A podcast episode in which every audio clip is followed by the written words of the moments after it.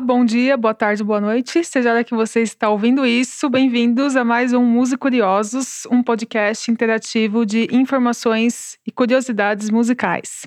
Hoje nós estamos gravando esse episódio em São Paulo, na Unesp. Então, para mim, é muito um orgulho estar aqui de novo, porque é a minha casa, né, onde eu fiz graduação, mestrado e doutorado. E os nossos convidados... Quem ajudou, na verdade, a montar esse episódio foi o grupo de percepção da professora Graziela Bortes. E os nossos convidados contam com a professora Graziela Bortes e dois alunos que fazem parte do grupo de percepção musical. Antes de começar, eu queria agradecer a todos vocês, mas em especial à professora Graziela Bortes, porque minha professora, né, foi minha orientadora de mestrado, doutorado... Então, né, é muito amor envolvido mesmo. Então, vocês querem se apresentar um pouquinho? Pode ser. Vai lá. Bom, então eu sou a Graziela Bortes, professora aqui da Unesp, do Departamento de Música. Eu faço pesquisa em percepção musical, por isso tenho esse grupo, que a gente tem que se encontrado menos nesse último ano, mas a gente estuda artigos, faz leituras juntos e tal. E o Henrique, que é um dos convidados aqui, também faz iniciação científica e a Andressa também pretende fazer. E muito obrigada, Nayana, também por essa oportunidade e também também é um orgulho que você esteja aqui e é um orgulho toda a sua carreira, na verdade, né? Então, obrigada. Muito bem-vinda de volta. Muito obrigada. Muito bem, então, eu sou o Henrique Paulino, eu tô aqui na Unesp, eu já sou estudante desde 2017, eu entrei nesse grupo de... percepção da professora Graziela no ano passado, em 2018.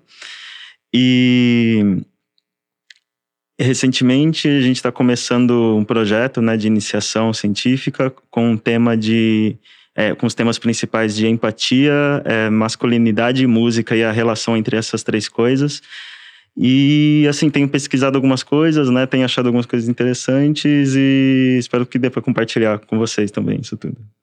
Eu sou a Andressa, eu faço licenciatura, estou no segundo ano, e aí eu também faço parte do PET, que é o Programa de Educação Tutorial, e lá a gente tem um grupo que pesquisa compositoras, né, as mulheres na música, e agora a gente está focando nossa pesquisa em compositoras brasileiras vivas. E também, o ano passado eu fiz parte, eu frequentava o grupo de estudos da professora Grazi, esse ano bem menos, e como ela disse, eu tenho essa vontade de começar uma iniciação científica, só que é com outro tema, mas é a pessoa surda e a música, né, a questão da percepção e tudo mais, e é isso. É muito legal. Eu acho que eu esqueci de falar no comecinho do programa, o tema do episódio. Então, agora voltando, já que os convidados se apresentaram, esse tema vai ser sobre... Esse episódio vai ser sobre música e gênero. Então, eu acho que é uma discussão que a gente tem que colocar em mesa, né? Na verdade, a questão do gênero a gente já está colocando em mesa já faz um tempo. Mas eu acredito que a gente tem que conversar sobre isso nas artes também. Porque tanto... em qualquer arte, né, mas no nosso caso na música, isso sempre influenciou, na verdade, desde muito tempo, mas parece que as pessoas eram caladas sobre isso. Na verdade, as pessoas sempre foram caladas sobre isso, né, e agora é que estão começando a falar. Então, eu acho que a nossa discussão vai ser muito, muito válida e eu espero que as pessoas consigam aproveitar e esclarecer, né, sobre... os diferentes assuntos que a gente vai tratar. Então, assim, essa diferenciação, né, de gênero, aparência, classe social, ela faz parte da nossa sociedade, como eu já disse. Como vocês acham que isso afeta diretamente as artes e, em especial, a música? Eu queria comentar um pouquinho mais sobre música popular, eu acho que é mais da minha prática, assim, né? Principalmente das imagens que a gente tem em relação a gênero na música popular, né? Então, seja música pop, literalmente, ou indo para gêneros específicos, mais para rock, para jazz, ou sei lá. No caso, então, se a gente for separar pelos estilos musicais, principalmente na música pop, se for pensar na mais globalizada, na mais mundial, assim, há uma predominância de mulheres brancas e dependendo, assim, de uma figura que tende a ser sexualizada, né? E na figura masculina já depende, ou pode ser um homem também branco mais romântico, uma coisa meio assim. Aí dependendo, se for para alguns estilos que sejam, tem algum tipo de mais de agressividade, aí já pode ir para um rock, que aí dependendo é muito divulgado por pessoas brancas também, ou se for para rap, jazz, já tem uma prática maior de homens negros também, né? Então, há um tempinho atrás eu fui ver o show de uma apresentação de jazz, sei lá, né, um exemplo assim, uma big band, e aí eu fiquei contando as pessoas, né? Aí tinha uma banda só instrumental, né? Só tinha uma instrumentista, né? E todos os outros homens, sei lá, de 20 integrantes da banda, tinham 6 homens negros, se não me engano, assim, né? A maior parte brancos também. Aí isso já vem de uma questão de quem acessa mais determinado tipo de música e quem consegue treinar e esse tipo de coisa. Eu tenho alguns números, né? Na questão dos cursos de música, né? Tem um dado, né, do INEP, né? Uma pesquisa feita pelo ENAD, de 2011, diz que no curso de licenciatura em música há 35% de mulheres no curso. E geralmente, né, você vê nas licenciaturas tem muito mais mulher do que homem, mas no caso da música tem menos. E nos bacharelados são 31%. Então, é menos. Aí tem essa diferença. E aí também tem do portal da ONU, né, tem a Laura Guinones, ela fez uma reportagem que, no caso da música de cinema, as trilhas sonoras são compostas por apenas 2 a 3% de mulheres, e não é porque as mulheres não são habilidosas, não têm competência. Tem uma série de fatores estruturais também. E aí, continuando rapidinho a pesquisa aqui, que aí tem, em 2018, né, tem Woman in Music, que é fizeram uma pesquisa e colocou que 76%, apenas 76% do 1.455 concertos oferecidos no ano de 2017, das orquestras clássicas, incluíam ao menos uma peça composta por mulheres. E apenas 2,3% de todas as obras tocadas, né, foram compostas por compositoras. E isso se dá também do caso das mulheres não estarem na composição, assim, no caso, por falta de representatividade, eu percebo, porque tem poucas professoras de composição nos cursos de graduação. Então, muitas jovens nem pensam em prestar o curso, porque não passa na cabeça delas que elas podem estar compondo, né? Por exemplo, lá no Vozes, né, o grupo que eu faço parte, foram 2 compositoras lá na sala para conversar com a gente. Foi a Denise Garcia e a Nilcea Baroncelli. E aí elas estavam conversando e eu falei, caramba, se eu soubesse antes delas, eu estaria prestando composição. Porque, não sei, me fez pensar em coisas que eu nunca tinha passado na minha cabeça, porque eu por falta da representatividade. Então, por falta de abrir espaço das mulheres estarem lá, tem menos representatividade, menos compositoras. E fora o pagamento que tem e tudo mais. E aí esses números refletem isso. Sim, e eu diria assim, historicamente, desde que a gente tem notícia, né, das práticas musicais, seja, quando eu digo notícia, claro que a gente tem prática musical desde o Homem das Cavernas, né, mas assim, que a gente tenha um estudo mais divulgado mesmo, né, da história da música, da composição, da notação musical também, né. Tem pouquíssimas mulheres compositoras e tinha algumas associações de gênero de acordo com a prática musical. Então, os teclados, por exemplo, sempre foram muito associados, a gente tem isso na iconografia, né? Muito associados à figura feminina, muito mais do que aos homens, embora homens também tocassem, mas eles não eram retratados, era como se fosse vergonhoso aparecer em público tocando piano para um homem, não era masculino o suficiente, né?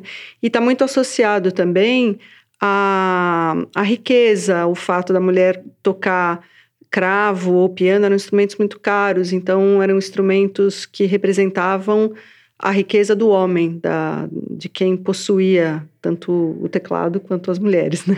E as terras mesmo, né? Então, instrumentos de sopro, por exemplo, eram quase que proibidos para as mulheres, embora também tivessem mulheres que tocassem, né? Elas também não eram muito retratadas. Tem textos que falam que fica feio, né? Desfigura o rosto, etc., tocar um instrumento de sopro. Então, sempre foram os instrumentos de cordas e de teclados associados também à prática feminina não profissional, isso que é interessante, né? Sempre uma prática doméstica. Então, o teclado também está associado a isso, né? A prática doméstica, a prática da música dentro de casa, né? Então, tem toda uma... As compositoras, embora tivesse, né, a gente tem na história registros de compositoras, como sendo uma prática mental, não foi muito associada, irracional, digamos assim, né, não foi muito associada ao papel da mulher, né, também doméstico, né. Então, acho que tem todas essas considerações históricas, né, para fazer. Acho que tem, na verdade, com a fala de vocês me veio um monte de coisa na cabeça, né? Então, essa questão, assim, das mulheres, na verdade, associadas quase sempre a algum instrumento, né? Então, elas tocam. E como compositoras ou regentes, é muito menos ainda. Dizia o Boécio, né? Que músicos... instrumentistas são desprovidos de intelecto. Não defendo essa ideia, não, foi o Boécio que disse, mas parece que é alguma coisa associada a isso, né? Então, físico, né? Só homem pode compor, e só homem pode reger, e só homem pode comandar. Então, quando a gente viu até... você estava falando das teclas, eu lembrei da irmã do Mozart. Então, porque os dois tocavam e os dois eram bons, mas aí os livros trazem como se ela não era tão boa assim. E aí ela acabou dando aula. E o Mozart, que era o genial de todos, que virou o gênio. E se a gente vê, na verdade, esses compositores tidos como gênios, cadê uma mulher ali no meio, né? A gente consegue lembrar de uma agora? Não me vem na cabeça. Invisibilizadas, né? Exatamente. Você falou da irmã do Mozart, ela teve que parar ela foi prodígio como ele, porque ela chegou na idade que tinha que casar e a família falou, você tem que casar e não ser compositora e tudo mais. E aí ela foi esquecida depois pela história também. E muitas mulheres foram apagadas e silenciadas. Também, por exemplo, a Clara Schumann, antes dela se casar com Schumann, ela já era compositora, só que as pessoas só lembram dela como esposa do Schumann, né? E como pianista. A mulher do Mahler também, a mesma coisa, sim. Alma Mahler, né? E antes dela se casar com ele, tem registro de cartas, ela conta isso nas memórias dela, que eles estavam noivos e ela escreveu apressadamente para ele, dizendo, desculpa eu escrever com pressa, mas eu tenho muito trabalho para fazer. Ela era compositora também, né? E aí ele respondeu em outra carta, você tem que parar com isso, porque daqui em diante você vai viver para a minha música. E teve resposta? Eu acho que ela continuou com... Que eu me lembro, agora eu li esse livro há muito tempo e eu reli esse pedaço recentemente, né? Mas, pelo que eu me lembro, ela... Depois que eles se casaram, ele não deixou mais ela compor. Não tinha espaço para isso. Ela realmente viveu para o grande compositor e maestro Gustav Mahler. Também tem a Fanny Mendelssohn, que teve obras dela que foram assinadas pelo irmão, né?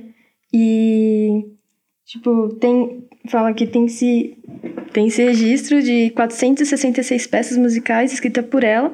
Entretanto, ela nunca pôde levar a música como profissão devido à mentalidade da época e tudo mais. Então, ela também foi uma grande compositora que foi apagada. A gente está falando só de compositores, né? E só mulher ainda. Então, assim, quando a Andressa trouxe esses dados dos cursos de licenciatura e bacharelado, claro, quando eu fiz composição e regência aqui, né? Entrei e fiz. Depois eu fui para regência, mas na minha sala tinha 3 mulheres, eu e mais 2. E o coro, a gente participava do corão na época, né? Eu tive que separar, fazer um coro só masculino, porque tinha tanto homem que não dava conta, as meninas não davam conta, né? Então aí eu fico pensando, né? Até hoje, essa diferenciação do número de homens e mulheres no curso de música. E por quê, né?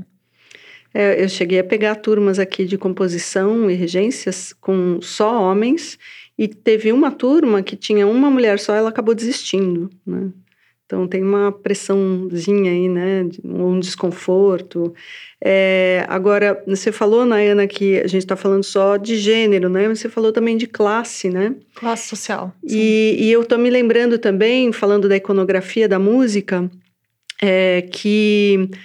E me lembrei também, porque você falou um pouco da questão física, né? Tem uma palavra em inglês que eu gosto muito, que não tem uma tradução exata, mas é literalmente fisicalidade. Tudo que apresentasse muita fisicalidade era associado a classes inferiores. Isso na iconografia, né? Então você tem os instrumentos clássicos, né? Os instrumentos que a gente chama de música erudita, eles estão sempre muito contidos nos retratos, né? E os instrumentos mais associados à música popular, eles estão normalmente nos retratos, de maneira geral falando, né, século XVI e tal, eles estão primeiro na periferia do quadro, nunca estão no centro. E quando estão, tem algo meio debochado, né? Por exemplo, da gaita de fole, né? Instrumentos outros muito associados a alto som e a dançar. Tem um preconceito com isso também, né? Então, E a gente vê até... Varia um pouco de cultura para cultura, até hoje mesmo, né? Às vezes, eu não sei se já aconteceu com vocês, mas alguns professores de música clássica não gostam quando o aluno se mexe muito, né? Pode ter alguma razão, pode atrapalhar a técnica, mas eu já vi muita gente tocando muito bem e se mexendo muito.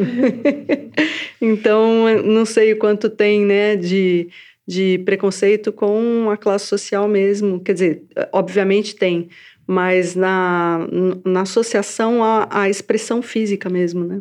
E vocês acham que isso, assim, isso afeta o mercado de trabalho? Você acha que o mercado de trabalho do músico, ele já tem preferência automática por um dos gêneros? O que vocês têm a dizer sobre isso?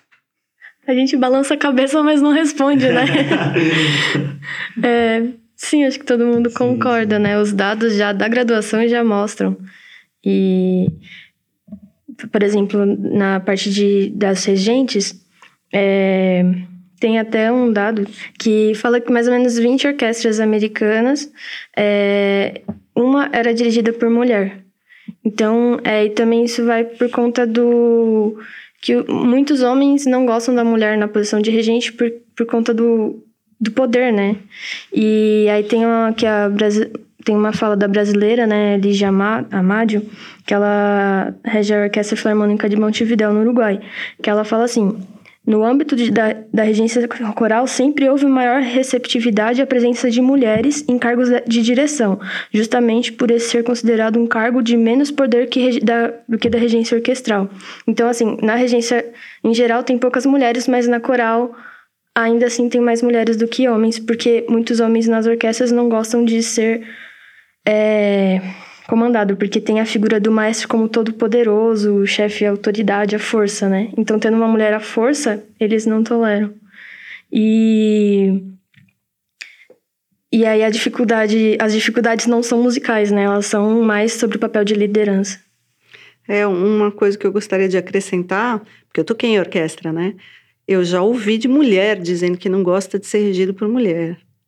Eu já ouvi, assim, altos preconceitos por parte de mulher e fiquei chocada. E ela tinha alguma justificativa para isso? É uma justificativa bem razoável, assim, é feio.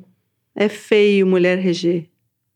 É feio. É, já ouvi esse tipo de coisa. Tem uma implicação de alguma coisa relacionada com força, né? Nesse papel da regência, né?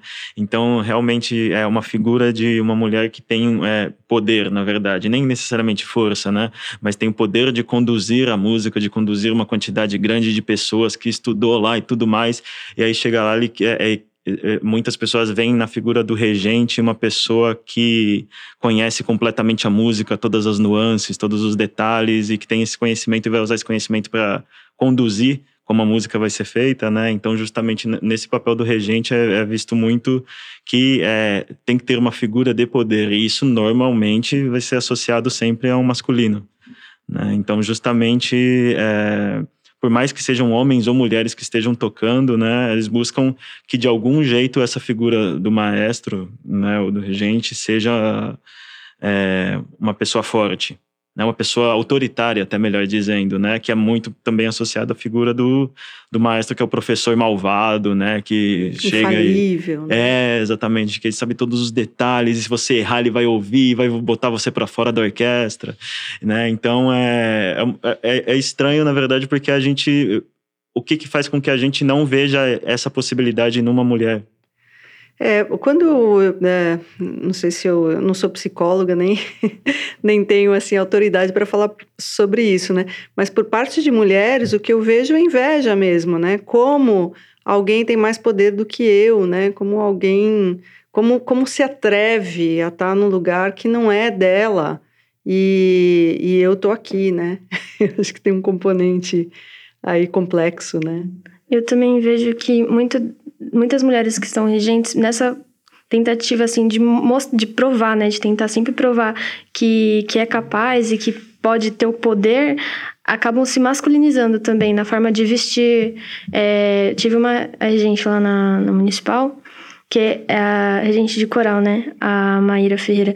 Ela falou assim, tem muita gente que julga... Quando a regente vai reger um coro, uma orquestra, fica julgando a roupa que ela tá lá. Primeiro fala, nossa, que vestido bonito. E depois fala, do trabalho.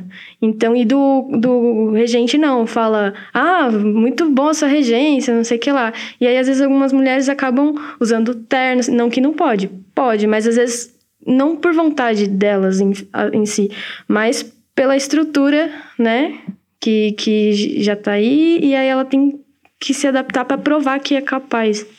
E aí é ferrada. E eu acho que isso acontece muito mesmo. Eu acho, na verdade, isso que você falou das mulheres, eu concordo totalmente, mas porque o machismo, ele tá no patriarcado.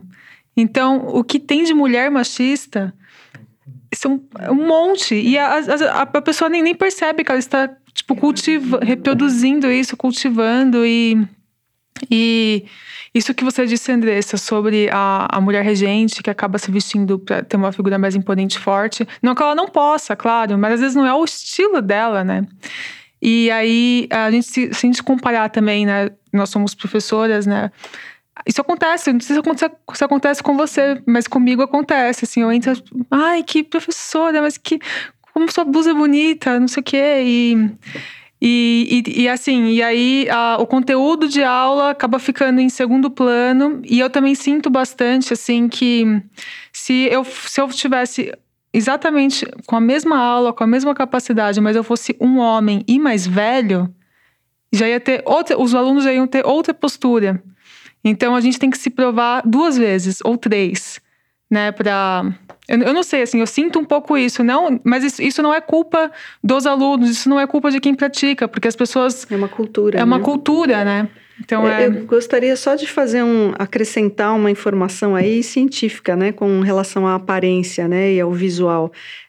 Duas economistas dos Estados Unidos, uma de Harvard e outra de Princeton, se não me engano o nome delas é Cláudia Goldin e Cecília Rouse, elas escreveram um artigo em 2000, no ano 2000, e elas investigaram o número de mulheres que foram contratadas em orquestra a partir do advento do uso do biombo nas audições, né?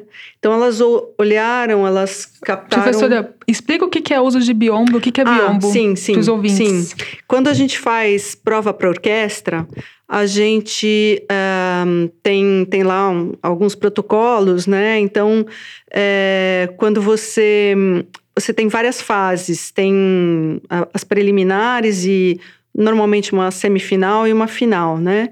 Isso principalmente nos Estados Unidos. A gente tem aqui também, às vezes a gente tem uma preliminar e uma final aqui, mas lá são muitos candidatos, né? Na verdade, desde 1970, mais ou menos, quando se popularizou assim, a divulgação dos testes para a entrada em orquestra, começou a chover candidato, 200 candidatos para uma vaga, né? Então, eles têm várias fases. E antes da década de 70, a banca podia ver o candidato.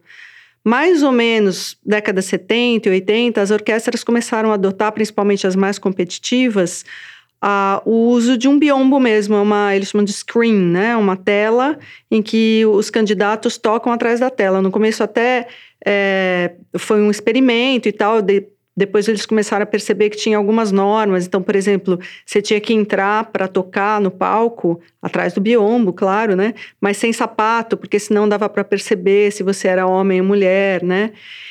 Então, essas duas economistas, elas começaram a comparar os dados. Elas foram nas listas de músicos de orquestra, né? De programa de orquestra e também em dados... dos fornecidos pelas próprias orquestras, né? E elas chegaram à conclusão, por dados estatísticos, cálculos estatísticos, que com o biombo aumentava a chance em 50% de uma mulher seguir das preliminares para as finais e em 30% de ser efetivamente contratada. E, inicialmente, elas até pensaram, será que é porque tinha menos mulher também se formando? Daí elas foram nas escolas. A principal escola que elas tinham os dados de quantos homens e quantas mulheres estudavam cada instrumento, também não fazia sentido, porque o único grupo de instrumentos que tinha menos mulheres estudando era o grupo de instrumentos de metal. Os outros instrumentos eram mais ou menos meio a meio. Então, não fazia sentido, porque tanta gente saía da Juilliard, por exemplo, a considerada a melhor escola de lá, né? E tão poucas mulheres entravam no mercado de orquestra, né? Então, tem um dado estatístico mostrando que o viés visual, e nesse caso o viés de gênero, fez toda a diferença, né? Então, realmente, a gente não sabe muito bem o que a gente está julgando. Não é só música, não, quando a gente está vendo alguém tocar, né? Pode ser a roupa, pode ser o gênero, pode ser a raça, pode ser a classe social. Tanta coisa que pode ser, né? Pode ser também como eles se mexem, a performance. Com certeza, né? Com certeza. Isso tem que ser estudado melhor, né? Uhum. Só fazendo também um paralelo agora, já com a área de educação musical, né? Que é mais nosso foco, pelo meu e da Andressa, assim.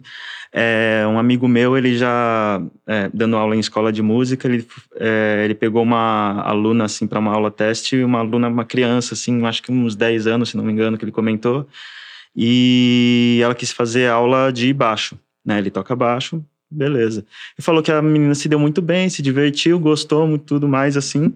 Aí ele falou que, no fim das contas, quando encerrou a aula, a mãe dessa menina não quis matricular ela para o baixo e matriculou para o piano, porque ela julgava que o baixo era um instrumento muito masculino, muito grande, muito grave, esse tipo de coisa assim, e não tinha tanto sentido para uma menina tocar baixo, né? Isso ainda baixo elétrico, né? Enfim... Então, na verdade, também nessa questão toda do patriarcado e tudo mais, a gente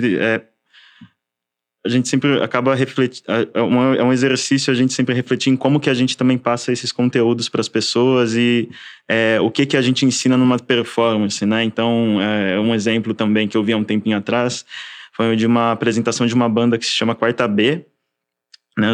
Elas tocam jazz e não sei dizer, um estilo misturado, assim. E tem um homem na banda e mais 3 mulheres. E aí, nas apresentações, eles se vestem com roupa de escola, de uniforme de escola, assim, meio anos 80, assim. Só que o homem com a roupa de gênero feminino, então ele com uniforme vestido, e elas com a roupa de uniforme masculino, né? Justamente para pensar, numa performance, teoricamente, o que vale é a música, né? Você vai lá para ouvir a música e tudo mais, mas essa própria representatividade visual também tem algum significado, né? Então, tanto quanto essa parte dos instrumentos, né? Que instrumento é de homem ou de mulher, aquela coisa de, sei lá, para popular, né? Que homem, sei lá, normalmente o guitarrista é o cara que é mulherengo e tudo mais assim, ele tem um jeito de tocar que é agressivo e ele olha e seduz as pessoas e tudo mais, né? Para outros instrumentos, assim, né? Que são mais, vamos dizer, pro popular, né? Também, né? Acaba sendo muito tecladista feminina, né? Muita mulher tecladista. Ah, e dos metais, eu tive um professor que eu toco trompa. Tive um professor que ele, numa aula, chegou em mim e falou que a mulher, ela não tem musculatura para tocar instrumento de metais, por isso que tem muito mais homens na orquestra. Aí eu olhei pra ele, aí eu fiquei meio com uma cara, né, cara? Aí ele pegou e me respondeu assim, pra tentar mudar a fala dele. Não, mas ó, por exemplo, os homens negros, eles têm a musculatura mais forte, eles tocam melhor trompa. Aí eu falei, por que então não tem quase homem negro em orquestra, nos metais? Aí ele ficou tipo... E aí eu fiquei muito chocada, aí depois não tive mais aula com ele. Mas assim, são essas falas que também desanimam, porque depois de um tempo eu fiquei ainda pensando, será que a minha musculatura é mais fraca, eu tenho que estudar muito mais do que os meninos e não sei o que lá, e aí depois eu desencanei. Mas assim, isso fica na mente, imagina as outras alunas dele que ele já falou isso e tantos desistiram também, não só por isso, mas por outras razões, que você tá sentada na orquestra num naipe de metais, é meio às vezes insuportável as brincadeiras, né, e tudo mais. E era isso que eu queria falar. Bom, eu também fui trompista, né? E eu tenho várias histórias. E uma delas também é em formação, né? Eu tava no Festival de Campos do Jordão e a gente tava tocando um quarteto de trompas. Também não vou mencionar nomes, né? Mas a gente chegou lá, era uma música... Eu não me lembro quem era o compositor, mas era do século XX. Então era... bem desafiador, né? Porque é difícil, era difícil, tinha aqueles saltos, era desafiador. Então, o que eu fiz? Eu peguei a parte e estudei, né? Então, cheguei no ensaio cedinho, foi um ensaio bem cedinho, e com o professor. E aí, uma hora, o professor olhou assim pro grupo e falou, pessoal, a menininha do grupo tá tocando, vocês não vão tocar? Nossa. Não preciso dizer que eu queria... sufocar o professor. Essa é uma das histórias, mas tem várias. Agora, a outra história é nos Estados Unidos, né? Eu estudei lá. Quando eu cheguei lá, a grande maioria dos trompistas eram as trompistas, não eram os trompistas. Muitas mulheres tocando. Porque isso começou a mudar em um dado momento, né? Eu lembro que a primeira trompista da orquestra da ópera, o Metropolitan Opera, era uma mulher. E era uma incrível trompista. Acho que ela deve ter se aposentado nessa época, Julie Landsman, mas eu assisti muitos masterclass com ela, pegava a trompa assim. A gente, em instrumento de metal, a gente sempre tem que dar uma aquecidinha, né? Ela abria o estojo e saía tocando Wagner, sem errar uma nota. Enfim, acho que ela tinha musculatura para tocar. Deixa eu puxar o gancho desse seu comentário de que o maestro falou, a menininha tá tocando, né? Eu acredito que os meninos, os homens, também são muito afetados pelo machismo do patriarcado, né? Então, com uma fala dessas do maestro, eu tenho certeza que eles não se sentiram bem, os meninos. E... eu não sei, como que vocês podem me dizer assim, como que o homem é afetado com isso? Henrique? Todos olharam pra mim, né? Meu momento de brilhar. Muito bem, né? Um documentário recente, assim, né? É o The Mask You Live In, né? Fala essencialmente sobre masculinidade e masculinidade tóxica, como que ela se... alastrou, assim, principalmente nos Estados Unidos, né? E assim, né, um dado momento, assim, um rapaz fala assim que, o que aconteceria se o treinador, né, lá em esportes são bem mais populares, assim, né, aconteceria se o treinador chegasse e falasse pra você que você tá jogando igual uma menininha. Aí o garoto fala assim, nossa, eu ia ficar arrasado, né, ia me sentir muito mal, ia me sentir muito triste, né, excluído, assim. Aí a questão é o que você está fazendo essa criança perceber que é tocar como uma menina, né? Então aí já essa imagem de que a mulher é muito frágil e muito fraca e inferior, assim, seja em esportes ou até fazendo esse paralelo com música, né? Já pode acaba, né, forçando o homem a sempre reproduzir essa mesma imagem de que o homem tem que ser forte. Então, pensando em estudo, ele tem que se virar para estudar sozinho e tudo mais assim, né? Pensando também em alguns casos assim mais próximos, né, de experiências assim. Eu mesmo, e eu lembro assim de um caso de um amigo meu que ele teve, numa apresentação de um recital, ele teve que cantar a Malandragem, né, da Cássia Eller, né, e ela já começa, né, quem sabe ainda sou uma garotinha, aí beleza, né, ele cantando nessa mesma oitava que eu, aqui grave, assim, né, e aí eu lembro do pessoal atrás dele, assim, dando risada e tudo mais, assim, e eu pensando... Mas, gente, sabe, é a letra da música, assim, né? O que tem de mais, sabe? Ele só tá cantando a música. E não que ele fosse especialmente cantor, assim, né? Ele tava mais quebrando um galho, uma coisa assim. Mas, justamente, acabou criando essa imagem de que... então ele é garotinha, né? Nossa, então ele é frágil, então ele não é tão... capaz, sei lá, né? Então acaba ainda reproduzindo mais essa imagem. Eu lembro de um caso que eu também tive que cantar, já tinham me passado para cantar uma música da Taylor Swift, porque uma aluna tinha faltado, a cantora, né? E aí eu lembro que para mim mesmo, eu fiquei com medo de passar essa imagem, porque é uma música que eu ia ter que cantar uma voz mais aguda e tudo assim, né? Tudo isso, na verdade, né, sempre herdado de uma imagem do que a gente já tem daquele gênero, né, ou daquela imagem de pessoa específica, né? Então acaba que muitos intérpretes, né, quando querem interpretar uma música que seja composta por um homem, muda a letra para adaptar para o gênero, né? Eu lembro também de uma coisa que me impactou, foi a música A História de Lily Brown, né, que é uma composição do Chico Buarque. E é uma música que é feita para uma personagem feminina, né? E ele cantando no show também causa um certo impacto, assim, né? Eu lembro de sentir e de ouvir pessoas comentando, assim, que é uma coisa meio... Mas por que ele não mudou a letra, né? Porque ele que vai cantar e tal, né? Praticamente é o feminino falando que o homem dos meus sonhos me seduzia e tirava fotos e eu ficava encantada. E ele falando desse jeito, você pensa assim, nossa, mas... é só a letra da música, teoricamente, né? Então a gente mesmo nessa área de música, a gente ainda valoriza muito a questão de gênero, né? Ela acaba sendo uma forma na música, ela acaba sendo um meio de reproduzir essa mesma imagem social, né? Sei lá, ainda continuando em música popular, né? Um caso também é de, sei lá, pagode. Pagode normalmente é bem raro ter mulheres cantando, né? Às vezes instrumentista, mas é bem mais comum que homens cantem.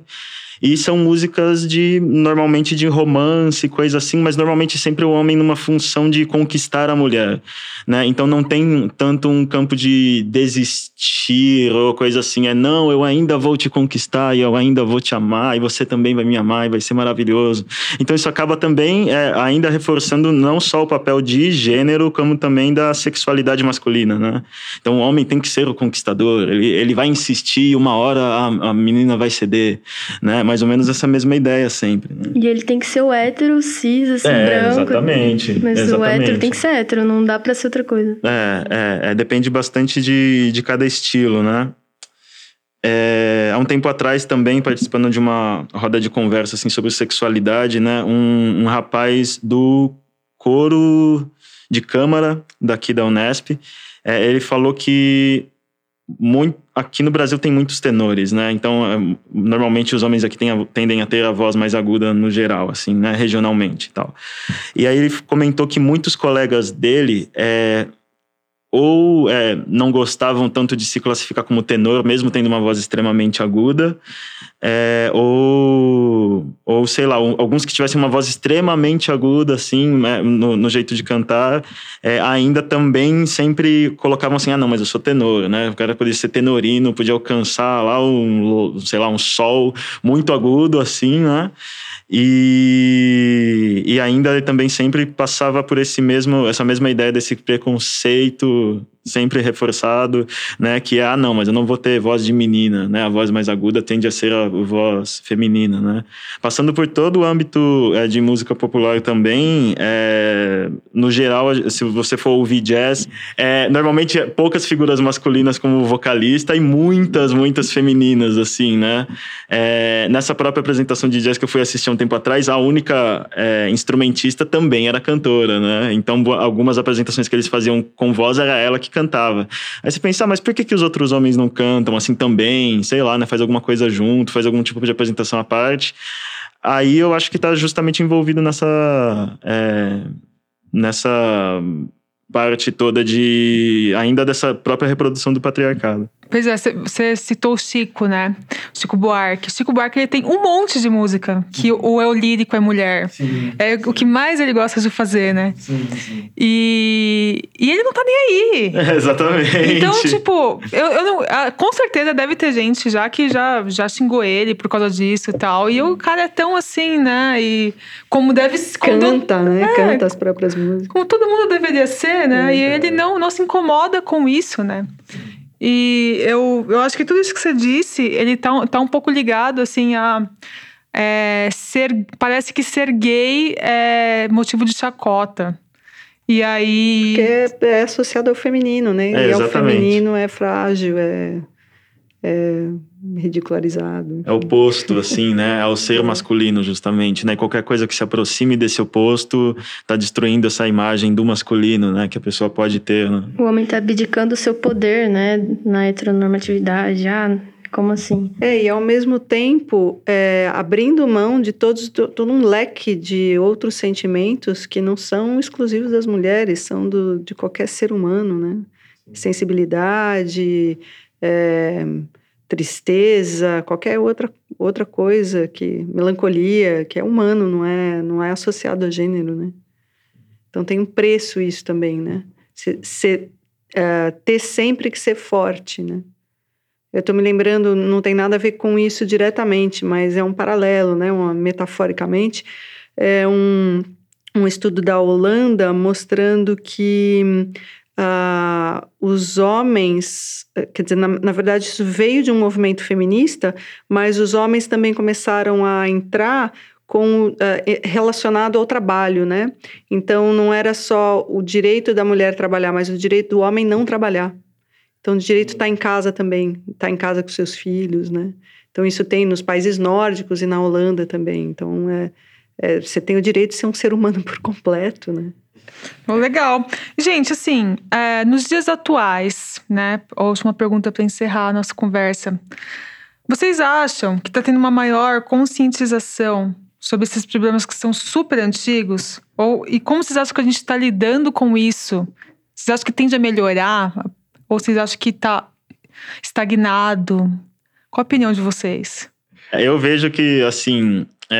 pelo menos na minha realidade, né, a gente aqui está em São Paulo, né, a gente vê muita movimentação política conflituosa em regiões bem próximas, né, e eu acho que isso tudo tem a ver justamente com essa crise de identidade por qual tanto homens quanto mulheres têm passado, né, em todos esses tipos de discussão, não necessariamente só política, mas quanto a qual é a imagem que você reproduz, né? E qual é a imagem que você tem herdado sempre, né? Que você utiliza e aprende, né? Por que que eu me comporto desse jeito? E por que que eu vou agir desse jeito com tal pessoa? Por que que eu discuti com tal pessoa por causa de alguma coisa, né? Então, bom, respondendo a pergunta, né? Eu acredito que tem havido mais representatividade, não necessariamente só no âmbito de gênero, mas também no sexual. Então, tanto tem mais representatividades trans, não só necessariamente na música, sei lá, na música conceituada mais de elite, assim, mas mesmo na música popular, que é a música que chega mais aos ouvidos das pessoas em rádio, na TV e tudo mais.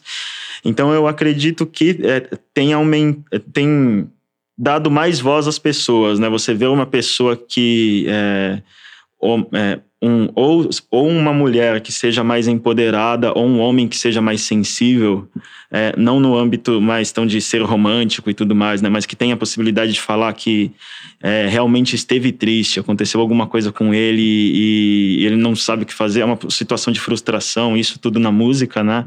Eu vejo que isso tem tido mais retorno e tem feito as pessoas pensarem. Então acho que justamente a passos bem devagar, assim, passos bem curtos, a gente tende a entrar numa discussão mais igualitária, assim, de gêneros.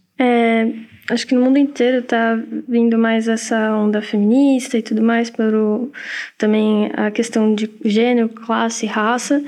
E aqui no Brasil, na parte de musicologia, tá tendo uma pesquisa mais sobre as mulheres na composição. E aqui na Unesp, que eu saiba, assim, já teve 2 TCCs apresentados com essa temática. E aí vai tá tendo uma agora, né, ou já teve, da percussionista lá do PIAP, vai ter. Então, 3, já tá chegando no 3º, e isso é muito bom, porque os estudantes, né, já estão tendo essa responsabilidade de não só tá lutando pela melhora, né, do ensino, mas também sobre a pesquisa, né, das compositoras e tudo mais. E na parte, por exemplo, que o Henrique falou da representatividade, que LGBT, por exemplo, acho que ainda na música ainda é pouco, né?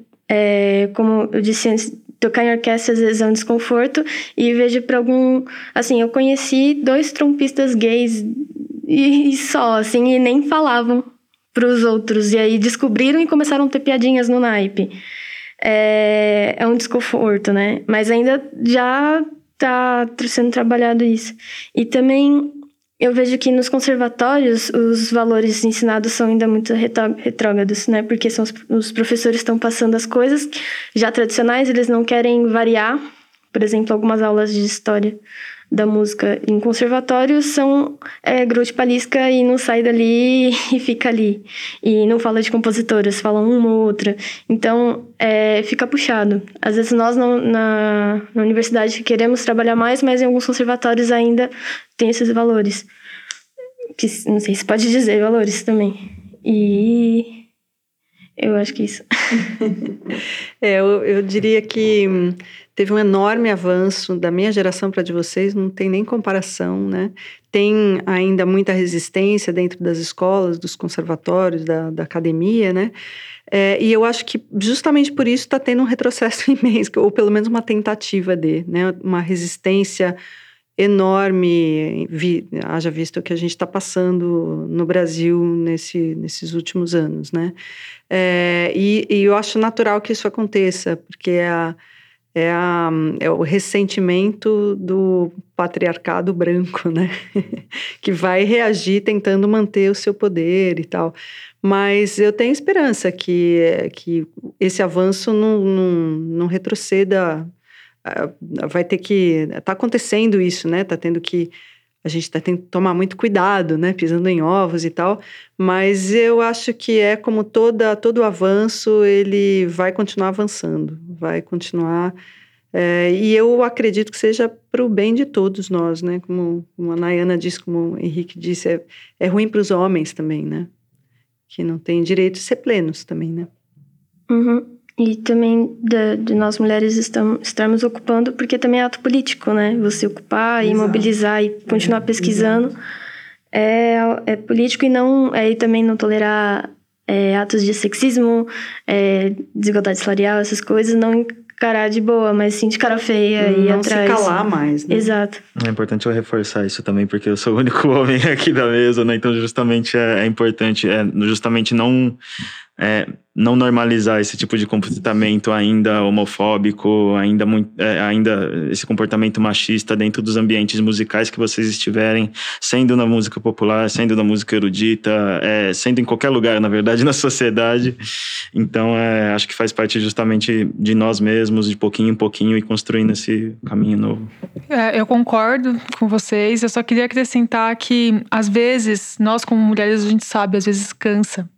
E a gente não aguenta mais a ser a chata, porque a gente está tido como chata, né? Quando vem um ato de sexista, vem um ato machista, a gente vai lá e peita, ai, a chata, a feminazi.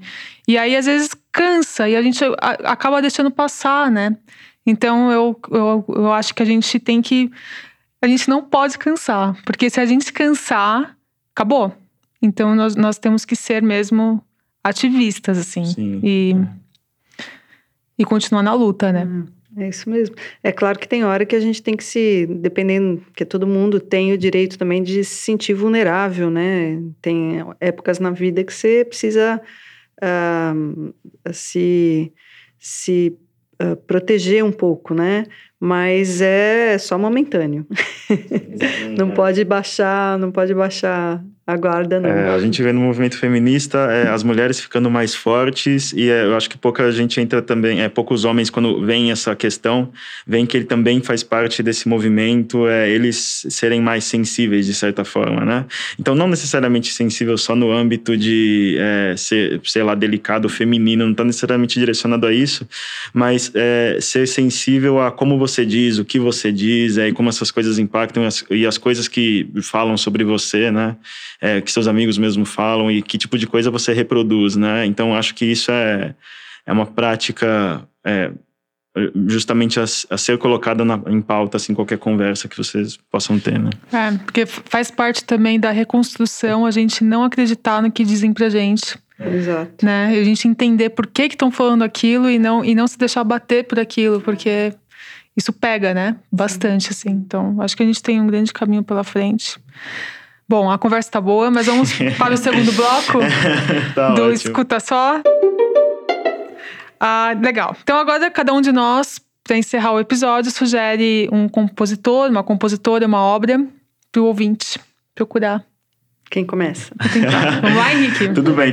Vou começar então. Eu, na verdade, vou fazer uma recomendação minha e uma recomendação, uma menção honrosa, tá? A minha recomendação é o Baco Exu do Blues, né? Ele é um rapper, né, que está em ascensão recentemente, um rapper baiano. Ele lançou um álbum em 2017 que chama Exu. E tem uma música nele que eu acho muito tocante, que é Em Tu Mirá. Né? Ele é brasileiro, né? Ele é baiano e tudo mais. E nessa música ele entra bastante na questão da depressão e como que é cobrado dele que seja feita música, e ele tem que reproduzir tal tipo de música, e as pessoas aplaudem, e ele diz que está se matando, e é uma coisa assim que me emociona assim. E minha menção honrosa na verdade, é uma playlist do Spotify de compositoras apenas, né? Que é do FEM Música. Então, se vocês procurarem FEMM Música, né? FEM Música, vocês vão encontrar lá várias compositoras. Eu vou indicar a Marisa Rezende. Ela é a peça a Vórtice, né? Para quarteto de cordas. Tem uma estética contemporânea de 1997 a peça. A Marisa, ela é pianista, compositora, foi professora por mais de 20 anos na UFRJ, lecionou disciplinas teóricas em composição musical. Ela é fundadora da ANPOM, em 2003 lançou o CD solo, né? Marisa Rezende, música de câmara. E aí também deixar para os ouvintes, a dica de que o Vozes, se procurar no YouTube Vozes Inaudiáveis, a gente separou playlists de algumas compositoras, porque aqui no IA a gente faz algumas ações, né? No quarto andar a gente deixa um cavalete, todo mês a gente troca, a gente coloca alguma compositora nova para quem está andando, né? Para alunos, professores, funcionários, lerem, conhecerem um pouquinho mais, e no YouTube tem playlist dela.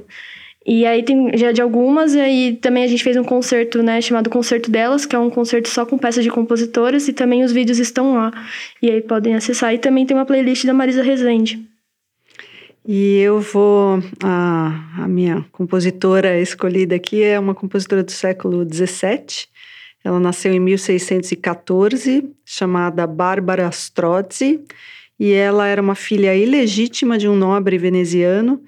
Eu esqueci o primeiro nome dele, mas o sobrenome era nobre veneziano, né? E ele... Strozzi. E aí ele... A Bárbara era filha dele com a empregada dele, que passou a vida com ele. E ele assumiu a Bárbara, essa filha, né, como se fosse legítima. E não só assumiu como filha, mas ele estimulou, ele percebeu que ela era muito talentosa, ele era um homem muito culto, e ele deu para ela, ele montou uma academia para ela de música, e onde ela pudesse apresentar as obras dela. Então, eles se encontravam, a nobreza se encontrava, ela era cortesã, dizem, né? Não tem certeza disso, mas as cortesãs eram prostitutas muito chiques, né? Muito cultas. E ela era compositora, tocava a viola da gamba e diz que tinha uma voz maravilhosa. Então, tem várias composições dela que a gente pode ouvir em YouTube, e muito interessantes canções, né? Dizem que ela era muito, muito sensível, muito, muito criativa, e ela fazia tudo, a poesia, a canção, cantava, tocava, tudo. E, enfim, acho uma figura histórica muito interessante que não desapareceu. Bom, seguindo a mesma linha de vocês, né, também vou sugerir uma mulher compositora, Nadia Boulanger. Ela nasceu em 1887, uma compositora francesa, e ela foi uma compositora muito renomada, educadora musical, e assim, ela deu aula para tanta gente. Ela deu aula pra renca, como dizem, né? Então, assim, só alguns nomes, assim: Almeida Prado, Piazzolla, Cláudio Santoro, o Carter, o Stravinsky, o Bernstein, o Camargo Guarnieri, o Philip Glass. Mas, assim, a lista não acaba aqui. Vai embora, assim, a lista gigante de um monte de homens que ela deu aula. E que Gilberto Desmonte também teve aula com ela. Gilberto Desmonte também. E que são os compositores super famosos e tal. E ela foi professora de todos eles. E ela, pouco se fala, claro. Ela é bem conhecida, mas não é como eles, né? E então... E ela trabalhou também no Conservatório de Paris. Ela foi pianista acompanhadora titular. E ela tem um monte de composição, assim... Então, eu queria indicar todas as composições, podem dar Google nela e ir ouvindo. Eu gosto bastante do Noturno para Violino e Piano, que ela compôs em 1911, mas, sim, vocês podem ouvir todas para conhecer melhor ela. Então, eu acho que é isso, gente.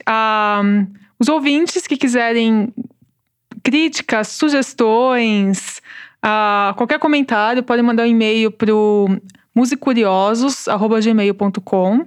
Vocês também podem entrar no nosso site www.musicuriosos.com.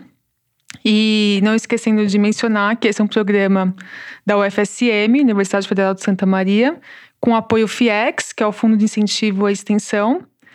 E a gente está trabalhando aí para conseguir fazer muito conteúdo de boa qualidade para os ouvintes. Então, gostaria de agradecer de novo a mesa, a todos vocês. A gente também. Foi muito legal, um prazer estar com vocês aqui. E até uma próxima. Obrigada por ouvir o nosso episódio, espero que vocês tenham gostado e gostaria de agradecer ao FIEX, Fundo de Incentivo à Extensão da Universidade Federal de Santa Maria, que está financiando este projeto. Pedi para vocês entrar no nosso site para mais informações, www.musicuriosos.com, e também gostaria de agradecer aos bolsistas Jéssica Brucker e Marcos Klein, que tornam este podcast possível. Muito obrigada!